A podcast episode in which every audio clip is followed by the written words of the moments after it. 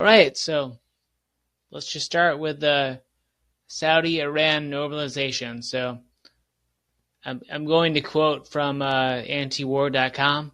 Uh, until it happened, it was unthinkable. The U.S. had for decades guarded its sole negotiator in the Middle East.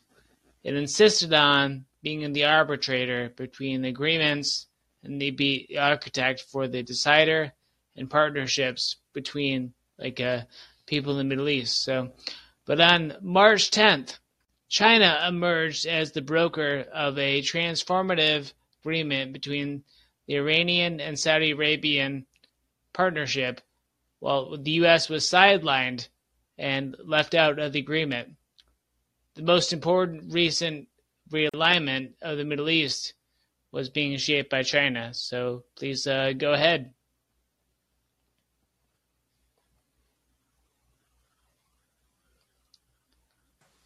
So I guess uh, I, I didn't really talk about this from the beginning. So we're talking about the multiple realignments between like the the Middle East and uh, the U.S. Uh, we found out that uh, there are multiple things going on between uh, obviously uh, the United States and the U.S. party.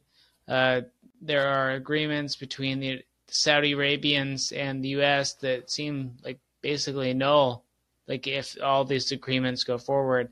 So please uh, go ahead. Anyone that has something on this? I think this is just an in- indicative of you know um, the, the demise of America that has been fostered by our last several presidents. Um, you know, Trump may have put a slowdown on it, but he didn't stop it. And it's really quite simple. We've gotten away from what is truly important. And I think if the US would start thinking about being capitalistic again instead of the, you know, quote, uh, stakeholder capitalism or crony capitalism, however you want to call it, if we get back into actual production, all of this would be reversed because you know it's it's our failure that is causing it. And sorry, I'm, I'm probably to have cut the early part. So what we're talking about is the relationship between Saudi Arabia and Iran, which has changed a lot over the last like couple weeks. So um, Saudi Arabia and Iran used to be enemies, uh, according to the U.S. Belief, you know. But what is happening over the last couple weeks is Saudi Arabia and Iran have normalized relations and this means a lot of things for the U.S. So please, anybody, take it away. Uh, no, clearly this is a big coup for China, uh, and and there's just no way around it. I think part, and I think I read the same article you were quoting from earlier, which was um, about uh, the United States losing its position as peacemaker, which is so laughable, even using that term, peacemaker in the Middle East the United States hasn't played peacemaker in the Middle East since Camp David. But uh, regardless of all that, um, no, look, the United States, after uh, what makes a good arbiter for peace? Somebody who has no history of or recent history of of confrontation or conflict with the, the two mutual part or the two parties involved. The United States lost that. And then we were able to try and push through policy in the Middle East through military means and economic means. And so we don't have the economic clout anymore. And we see more and more every day how overextended our military commitments are. And so, yes, China has replaced us and in good, uh, for good reason, because we are not a credible arbiter for peace. Everywhere we have intervened, chaos is followed or oppression of the masses is followed at the, uh, to the enrichment of a, a ruling elite in those countries when it's convenient for us. So it's it's it's it's uh, a big Chinese moment, and frankly, these these peace deals are good deals for the people of the Middle East, and so this will probably, if executed uh, the right way, lead to uh, an era of peace and prosperity in the Middle East. But I would say I don't believe we're going to lose Saudi Arabia. Uh, Saudi Arabia is going to alienate the United States. I think they're going to continue to get the blank check because they're going to eventually, I think, recognize Israel and use that as part of a way to get uh, nuclear uh, nuclear a civil nuclear program and um, um, long-term military commitment from the United States, so they don't have to invest their incredible wealth in a military at all. And so I think I think Saudi Arabia is in the catbird seat out of all of this, and the Iranians are looking for that uh, for that Saudi cap. Yeah, I think that's great analysis there. And honestly, like uh, I'm really happy to see a de-escalation between the U.S. and the Iranians in general. But I think it really like uh, kicks the knees out of them, like when they really want to have like a war that's happening in Iran between like Israel and Iran. So, I mean, go ahead, uh, Gregor, and tell us that we're wrong. No, not at all. Um, don't disagree with you at all. I just think Saudi's motiva- the Saudi Arabia's motivation may be more about a nuclear armed Iran than most anything else. I mean, why wouldn't you look for peace with somebody who is so close to developing an actual nuclear weapon and who has said that they will use it? And we're talking, you know, the the difference between the Wahhabi and the Sunni, you know, and they hate each other as much as the Jews and the and the you know insert Islam group here. So you know, I, this doesn't surprise me. And China's playing the big benefactor. Uh, I might argue that China's history of uh, oppression is a little bit bigger than most other countries, but you know I understand why they're going on. They're they're, they're being the gracious third party. Their Belt and Road uh, system is you know looking really good until they find out that you know China is going to be controlling everything, but that doesn't come for another five or ten. Yeah, I just want to say one thing before Fahim gets in. It seems like the main thing that people are saying is that, uh, well, it seems like this other party, the Chinese in this instance, is willing to bargain, whereas like the Americans like don't have any interest in bargaining. Like we're not here for saying anything. So uh, go ahead, Fahim, if you have anything on this. So a few things on this. One of the things is uh, that is uh, quite uh, remarkable is unlike many of the, the U.S. Uh, uh, deals, none of uh, nothing over here was based on selling arms, and the second thing was also the fact uh, that uh, as much as uh, we in the U.S. have been told over the, years of like, oh, U.S. is trying to negotiate peace and trying to do this and trying to do uh, that over uh, multiple uh, decades. And here comes in China, and within a few months, they bang out a, a start of peace uh, between uh, Iran, and not only just uh, Iran and Saudi Arabia, but Saudi. If I don't know if you guys read. Uh, this, um, but uh, of uh, Saudi Arabia opening up their was it the consulate or embassy, but, but in Syria also after uh, funding a lot of the uh, jihadis uh, and all in Syria. So, from a Saudi perspective, if you think about it, if they go the hard U.S. route, uh, which is conflict with uh, Iran, then um, basically they're in the firing line um, because all of their oil, uh, all of the natural resources is on the eastern uh, coast. There's nothing uh, uh valuable other than the port in Jeddah and all, but that's just a port. Uh, all their uh, natural resources are on the Gulf side.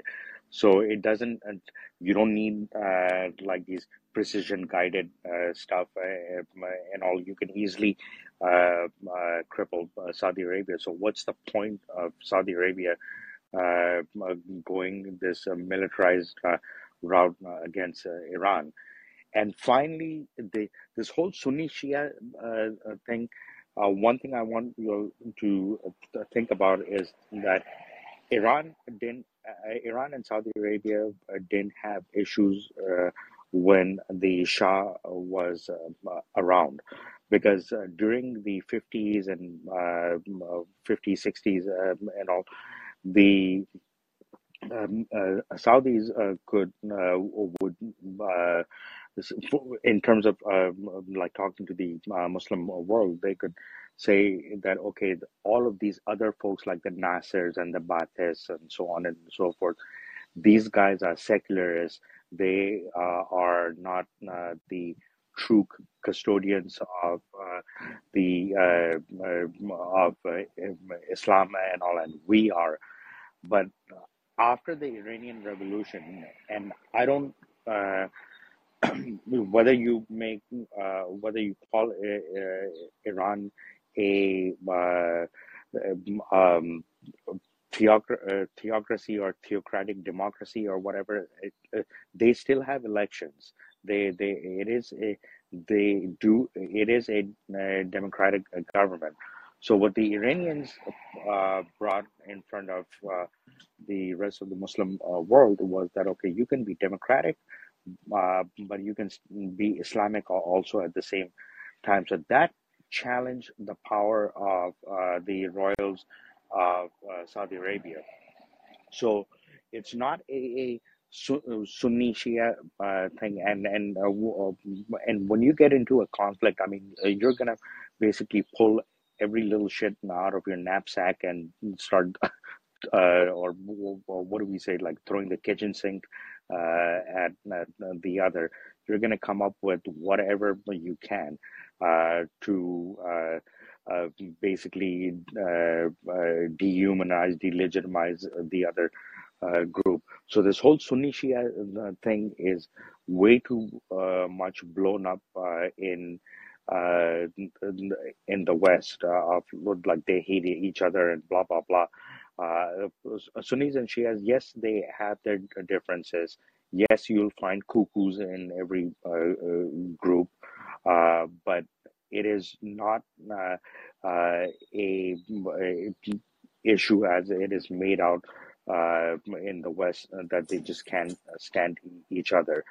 So, uh, for uh, what I look at from a U.S. perspective is how much uh, money that is uh, spent on arms uh, and all, and in the arms industry, and all, we need to have uh, uh, be spending more on the military to um, defend uh, this area and that area. That is the part where the negotiation led by China is quite revealing to the U.S. populace of where I hope people start questioning of like, well, shit, why have we been uh, spending so much uh, of our uh, tax dollars on uh, this? Here comes uh, uh, China and just gets the two parties together without any arms and also that's the thing that I hope folks in the U.S. would uh, look at of like, okay, why do we need to spend all this uh, resources uh, that are scarce, and are we being basically just swindled? so, sorry for the rant, but that's it. Yeah. Hey, no worries. So I agree with all of that, and I hope that my brothers will uh, have something to say about it. So go ahead, uh, Matt and Gregor. I just wanted to compliment what Fahim said. I think it, fundamentally it isn't about uh, what what uh, sect of uh, Islam you're a member of. Uh, it, it, it's really about practicality. It's really practical politics because you had a Ba'athist regime in, in Syria that sided with an Islamic radical state in, in Iran against Ba'athist Iraq in the 80s because their interests uh, aligned. And so the uh, religiosity gives way to, uh, to practicality uh, nine times out of 10 in Middle East politics. And that's, that's uh, how the players often last as long as they do in a very volatile region. Um, uh, but I was going to say that another basis for that long-term Iranian relationship with Syria is that they needed to have good relations with Syria to make a play for the Shia large Shia population in Lebanon, uh, and so uh, there, there's it's all based on practicality. They could cooperate with a secular Baathist government in Syria for uh, because they detested Iraq, and also because uh, uh, they uh, wanted that access to Lebanon. so, no, I, I think Fahim made great points.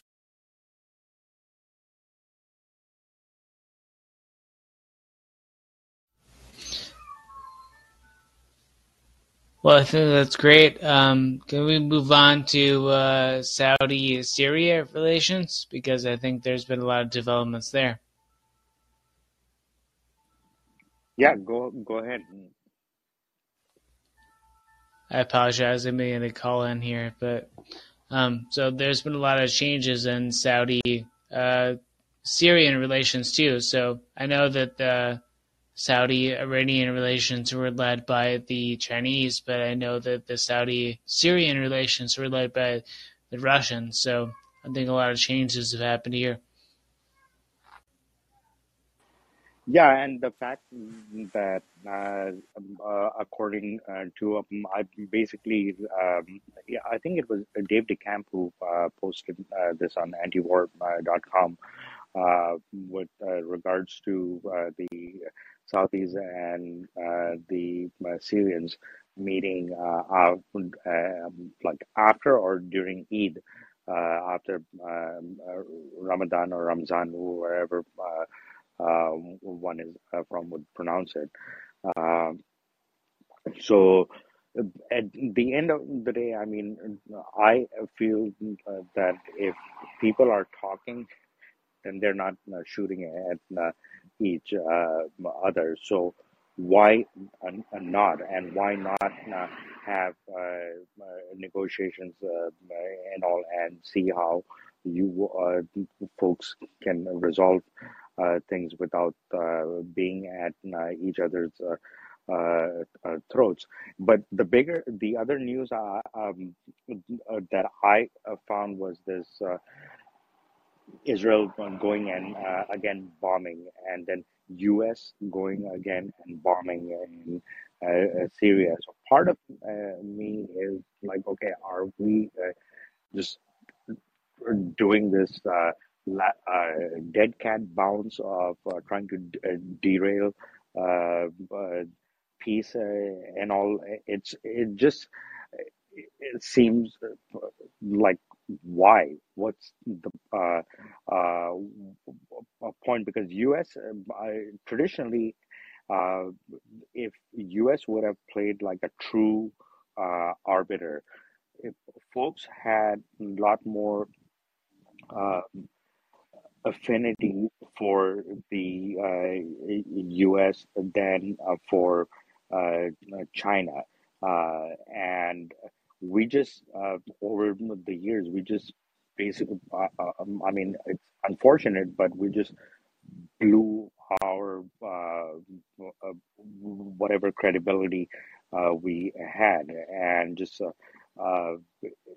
but at the end of the day to me i'm like you know if these if folks can talk with each other and bring peace and all why not why not? So No, I think that's very well said. And we also have this new thing between the Brazilians and the Americans on the petrodollar. So I think the petrodollar is like really on the the decline, I guess you'd say. Um, so there's a lot of states that uh, feel that. How do you say? I think maybe somebody can fill me in here, but um, I think the petrodollar is on the decline and I think the American empire is also on the decline, and we uh, kind of have to deal with it, right? yeah uh, and that is something that uh, i think for uh, most people it hasn't sunk in uh, as uh, yet and it, it is a pretty I don't. I'm not, not, not a economics person, but uh, if folks start trading in whatever they want to uh, uh trade uh, in uh, for uh, resources uh, and all, and they're not under the thumb of like basically the SWIFT system can be turned off anytime, no access to dollars and so on and so forth. I just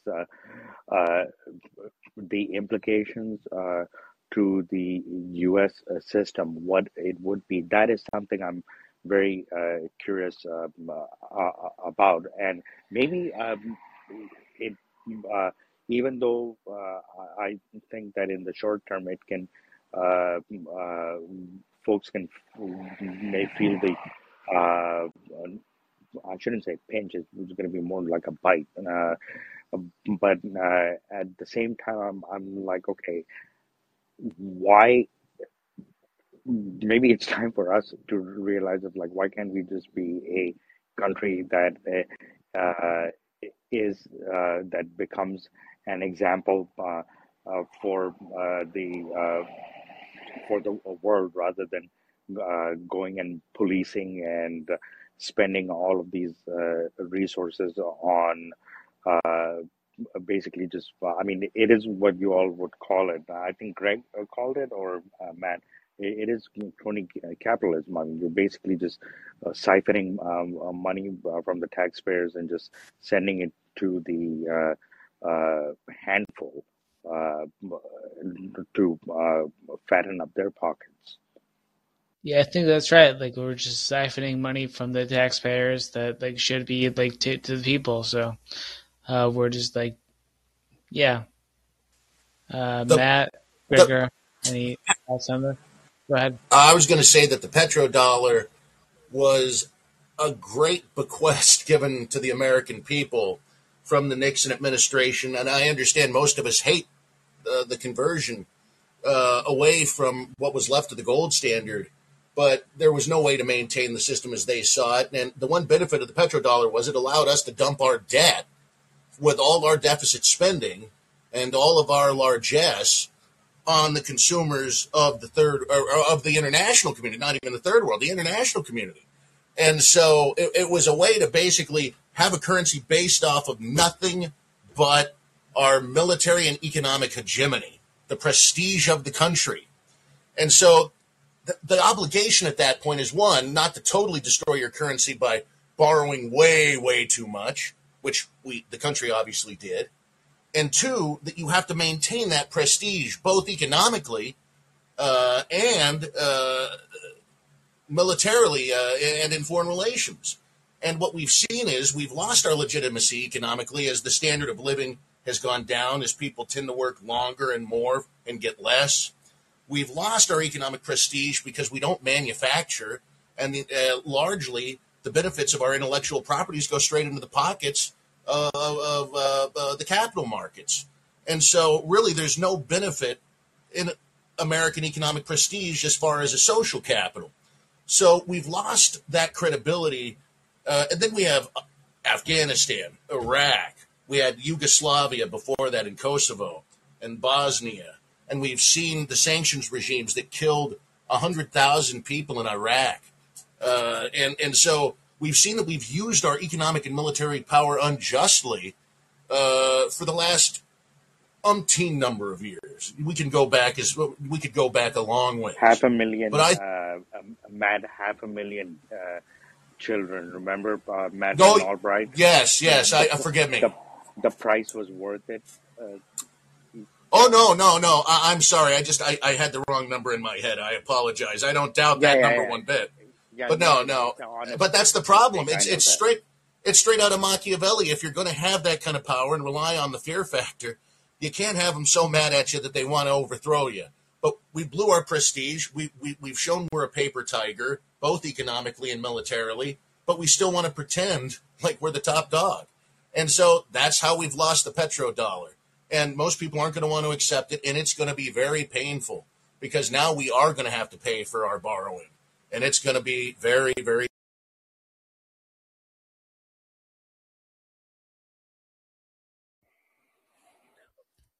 Well, Matt, I don't disagree really at all. I, I personally think part of the cause is again, you know, the America's lack of generating wealth. We don't generate wealth anymore. We're a consumer nation. All we can do is borrow money and buy things.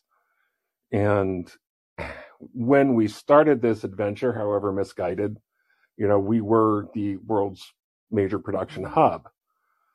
Um, and that to me is the way out of this really is to turn around and become the major production hub again. Don't try to fight your way out of it. Just try to produce your way out of it and actually provide services, provide products, and people will need us again. It's that simple.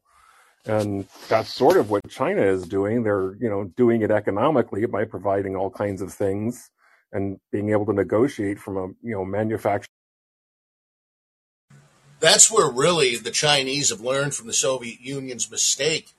And I don't think we see the comparison between the Soviets and the United States, but it's apt, uh, completely apt, uh, uh, especially with our American Chernobyl in Ohio.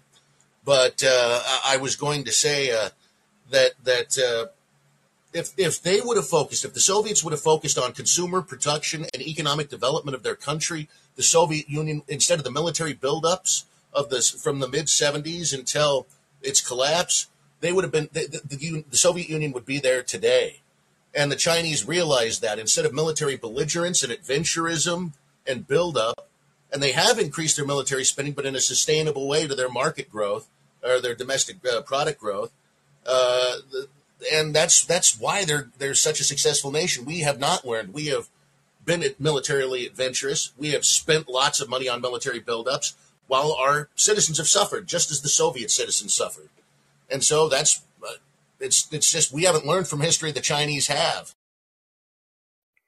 Well, did they learn from history or did they take advantage of what they were offered? Because it seems to me that Nixon, especially, was really big on getting helping China become the economic power it was, it is.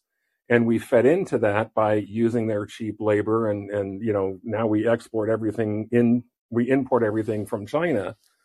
And because of our consumerism, we gave them the foot up. It had we, you know, built from here, from built from the United States, I don't think that we would be in our situation though given our leadership, we probably would still have this huge military industrial complex, which I don't agree with. I'm not defending that. I'm just saying, had we stayed in an economic power instead of a consumer power, it would have been different. And we gave China, we just gifted them the production me- mechanism by being the consumer.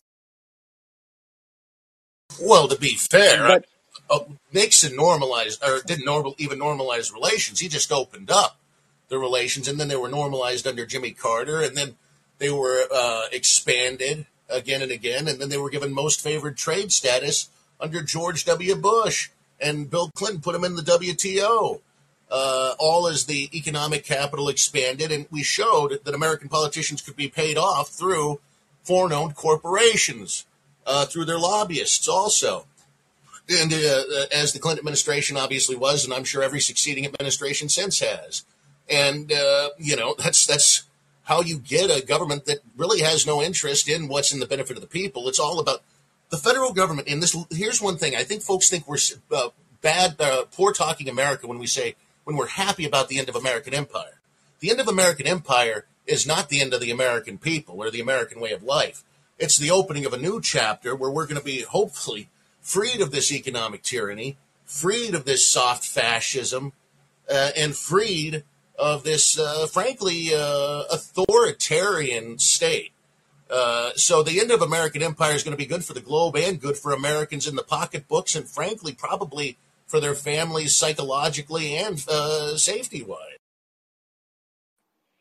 I'm not sure how uh, far back. Um I'm, I'm uh, 47, and so I remember back when I first uh, after college, I um, I entered the workforce in uh, around 2003 or four was what would go to uh, uh, manufacturers uh, meetings and all and everybody would be over uh, like uh, going manufacturing in China and, and all, and and I thought to myself, I'm like, um, how long is this game gonna uh, last? Uh, because sooner or later, uh, they're gonna learn um, and they're gonna start manufacturing. And if you think that these guys are just stupid, they don't know how to learn. I'm like, you've got another thing uh, coming. So a huge part of uh, me, uh, like, okay, once you lose your manufacturing uh, uh, base, you, you are in a very uh, precarious uh, position. But I, from uh, what I felt was uh, for a lot of corporations, it was like okay. Well, uh, I mean, those guys are not stupid. Uh, for them, it was more of uh, like making a quick uh, buck. Um, uh, what used to be ten dollars to um, um, manufacture is, uh, I'm just throwing out a, a number, would be like 50 cents to manufacture and they can what they were selling for uh, 12 13 uh, dollars they can sell it at uh, like ten dollars and make a huge um, um, a margin on it.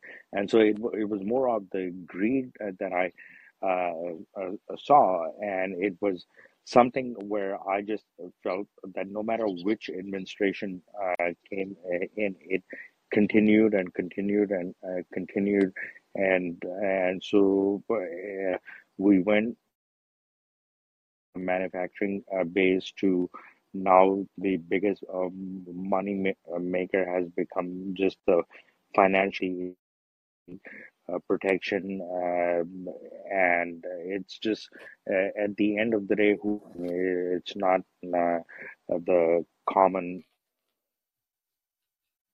as with the manufacturing in the if you bought something for uh, the same ten dollar uh, thing for thirteen uh, dollars, at least your neighbor uh, um, um, a dollar off it. Uh, not uh, on it, and Love you.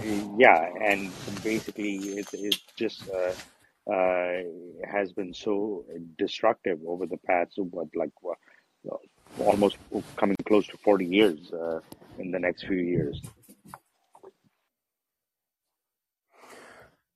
Well, and absolutely. And, and one of the things that I, I think is an indicator of that is we started counting money as wealth. And there is a difference between wealth and money. Money is just the tool we use to keep score, where wealth is actually created. It's, you know, wealth is created by manufacturing and by, you know, creating intellectual property. These things are how what actually amasses wealth, where the you know money is the is the scorecard but everybody's so interested in amassing money that we have lost you know we have lost the desire to, to, to make to manufacture decent and you know functional products as you pointed out it would be much better for the country if we were to pay $13 for that $10 radio that we get from Japan if it's made here in the United States because then a there's the artifact that stays in the country and that benefits everybody around us and it's you know it's it's a bigger let's call it a blessing to everybody if it's manufactured here. But because we've stopped counting wealth as you know creation of product and only count wealth as creation of money you know we've become we've become money producers which we can manufacture out of thin air now because of practical digital No, I think Gregor makes a very good point on the fact that money does not equal quality of life. I mean, uh, I think this country proves it. We're supposedly the richest country in the world, and we're so goddamn unhappy. It, you can just feel it all over the country right now. You can just literally, it, there's a sense of, of just anxiety and oppressiveness. And I, I, I, I, talk to friends about this, folks who work in politics or uh, teach political science, and, and I ask them if they sort of feel this palpable tension. And it really is. It's almost like at the animal instinctual level. You can just sense something's about to go down in this country, and it's it's it, it could either be a very positive thing or it could be a very negative thing. and and the hope is that it ends up being a positive thing. But uh, the, the, the, the fact of the matter is, though, dollars do not uh, gauge quality of life. It's, it's, we've got to look at things like property ownership, economic upward mobility, educational advancement, vocational training, skills, um, safety, clean air, clean water. But I think one of the problems, though, with the argument about, you know, we, it would all be better if we paid $13 for the American radio instead of the $10 uh, radio from Japan, you know, a radio, uh, you know, consumer AM, FM radio is nice, but, and, and we, we have the ability to manufacture those here if we, we need to in a, in a pinch. But, but why does that, why do we need to, what, what, it would actually be cheaper to just send them checks than to subsidize an industry that's irrelevant or not irrelevant, but not necessary because essentially all the tariff is is the American consumer paying welfare to the industry. And largely the wealth from that industry doesn't go to the pockets of the workers. It goes into the pockets of the owners.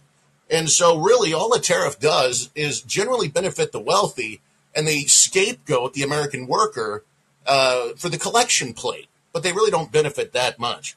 So I, understand where you're coming from there, but but I, I don't think the history shows that that works long term good, even, even, even tariffs that balance out economic and wage factors to make it about as reciprocal and even as possible without selling out your country or being totally unfair to theirs generally results in good competition without subsidy and still protects domestic markets. Uh, I, I, I think we've seen protectionism doesn't work long term. Now, one thing I wanted to um, um, Oregon, uh, in fact, uh, Peter, um, when you, uh, if you want to uh, talk about uh, uh, Russia, Ukraine, feel free to uh, step in. But one question that I have, and it, it's an honest uh, uh, question that I've struggled with understanding from libertarians is like okay so uh, i am uh, i am i don't describe myself a, as a socialist or any ist uh, type uh, thing.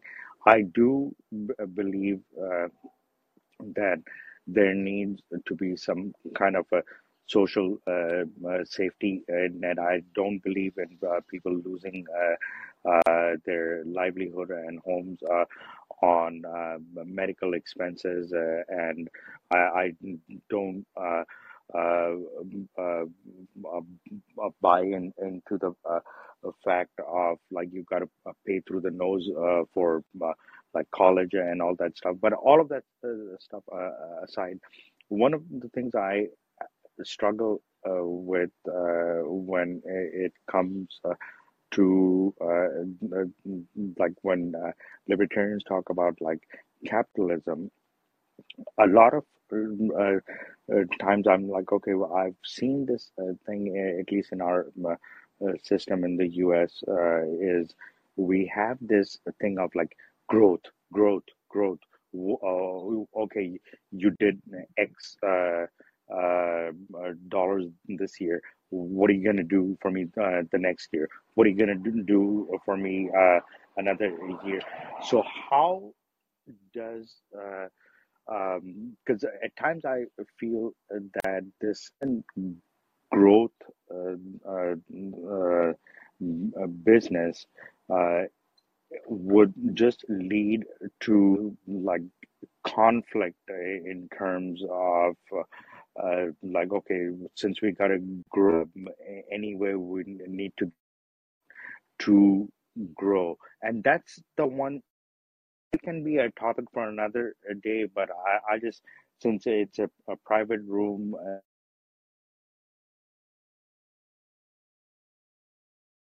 standing uh,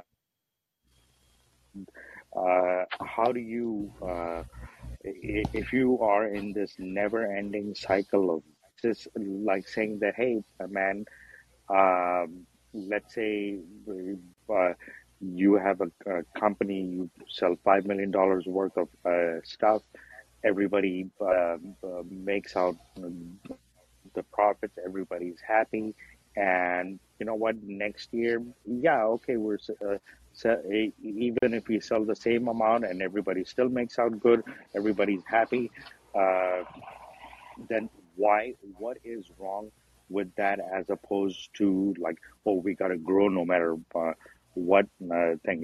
Once again, I, I don't. Uh, I mean, this is as I said that uh, that can be a topic for another day, uh, Peter. I, I didn't want to just uh, it's, it's just something uh, I've really enjoyed what uh, uh Uh, uh, you all uh, have to say, and as I as I said, for me, uh, like uh, Ron Paul was the first one who just opened my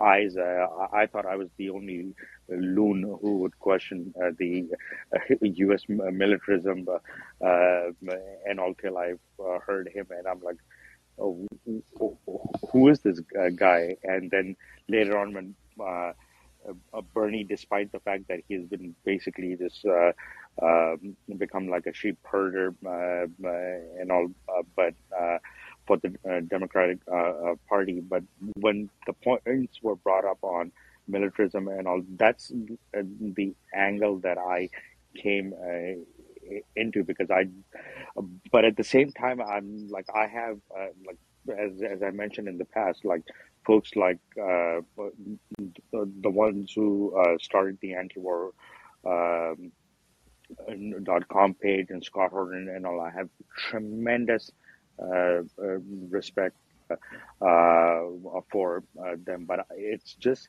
something when I think of in a just from a systemic uh, perspective, uh, that's where I I often think of like, okay, I know you're for uh, capitalism, and and I see a lot of benefits to that, but if it's like growth, growth, growth, no matter what, then how do you uh, avoid being in uh, getting into wars um, uh, again and uh, uh, wars of attrition, like you're saying. Like so, yeah, I appreciate that. Uh, thank you very much. Um, but as I said, uh, Peter, we can talk about this uh, some other uh, time. I didn't want to hog space, but it was honest. it is an honest question, and it is something I would really like to learn and hear from people on the libertarian uh, side because it's uh, something where I just struggle with because I'm like I I really appreciate a lot uh, of where the libertarians come uh, from uh, on issues of war and uh, personal freedom and all, but at the same time I'm like, okay, how do you define what's the long term thingamajig? on this. So. No, I appreciate that. Um, I think I'd say we hate war in all cases. Um, we think that the Federal Reserve and, generally, like, we have to understand that like, a war in general is being driven by the state. So uh, anything that we don't understand is like being driven by like certain things that we don't understand about the state. So I think Matt might be able to draft some things on that. But go ahead, Matt. Well, look, I mean, let's be honest. No, no soldier, the, the soldiers, the people who fight the wars, never come out of a war better than they came into it. The only generation you can say came out of it better is World War II. And the only reason that worked is because they borrowed a whole lot of money and put it on the back of future generations to do it. And so I think you've reached a point where our the only reason troops go to fight is because of the prestige and respect they have for their country and the affinity they have for their countrymen. And I think one of the biggest problems our country faces. But there's also is, a, is uh, poverty draft, well, right, uh, Matt? Uh, I mean, well, no, no, no, that's true. That, that's yeah. true. But but look, the military becomes a job. There's a point of that. I understand what you're saying. But but uh, there, there are folks who are career employees or family tradition that are in the military. But I would argue, I would argue that ain't enough to fight China or to fight Russia or to fight even Afghanistan or Iraq. Uh, it, it wasn't enough, and so the reason you can throw around your military weight we may use we may use all those drones we want. We may use all those groups we arm across the world, but it ain't enough to win direct military confrontation. And those are the threats we're laying down with the two other major major military powers on the earth at the same time. And that while we're economically the people have the lowest confidence they've had uh, since the depression. Uh, there's a sense of anxiety and agitation Patriotism is at an all time low, according to that Wall Street Journal survey. Um, and all we've seen go up in value is material things and identitarian uh, things. All things that are bad for a country that needs to have a sense of cohesiveness and identity and confidence in itself to sustain uh, a large volunteer effort. Because if they enforce a draft, I don't think folks would go in this instance.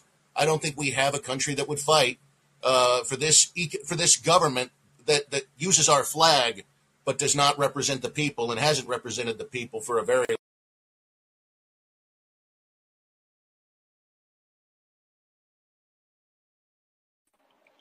No, uh, I I have always uh, uh, thought uh, like when I hear uh, the thing in um, the uh, growing up, I, uh, half my years in Pakistan and all, when uh, people would uh, say uh, that, well, the U.S. is a paper tiger and blah blah blah, and and over uh, time, I'm like, okay, but it's not that uh, Americans are paper tigers. I, I don't buy that at all. For me, I'm like, okay, Americans have the will uh, uh, to uh, fight uh, but over uh, time, when you've been go, uh, when we've been goaded into like one bullshit war after uh, the uh, other, that does.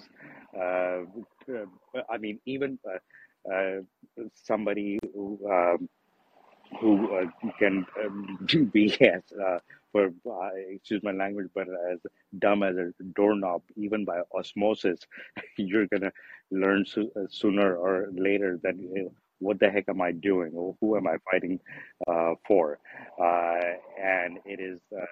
It's and it's gonna have uh, the effect of what you mentioned of where folks would be like, okay, why am I doing this? Who, who am I doing this for? What has been the track uh, uh track re- record? So I, I totally uh, I, I, I get that.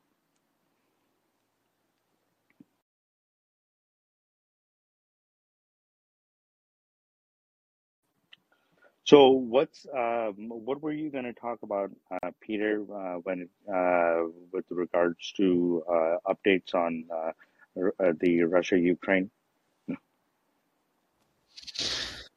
Hello. Hey there.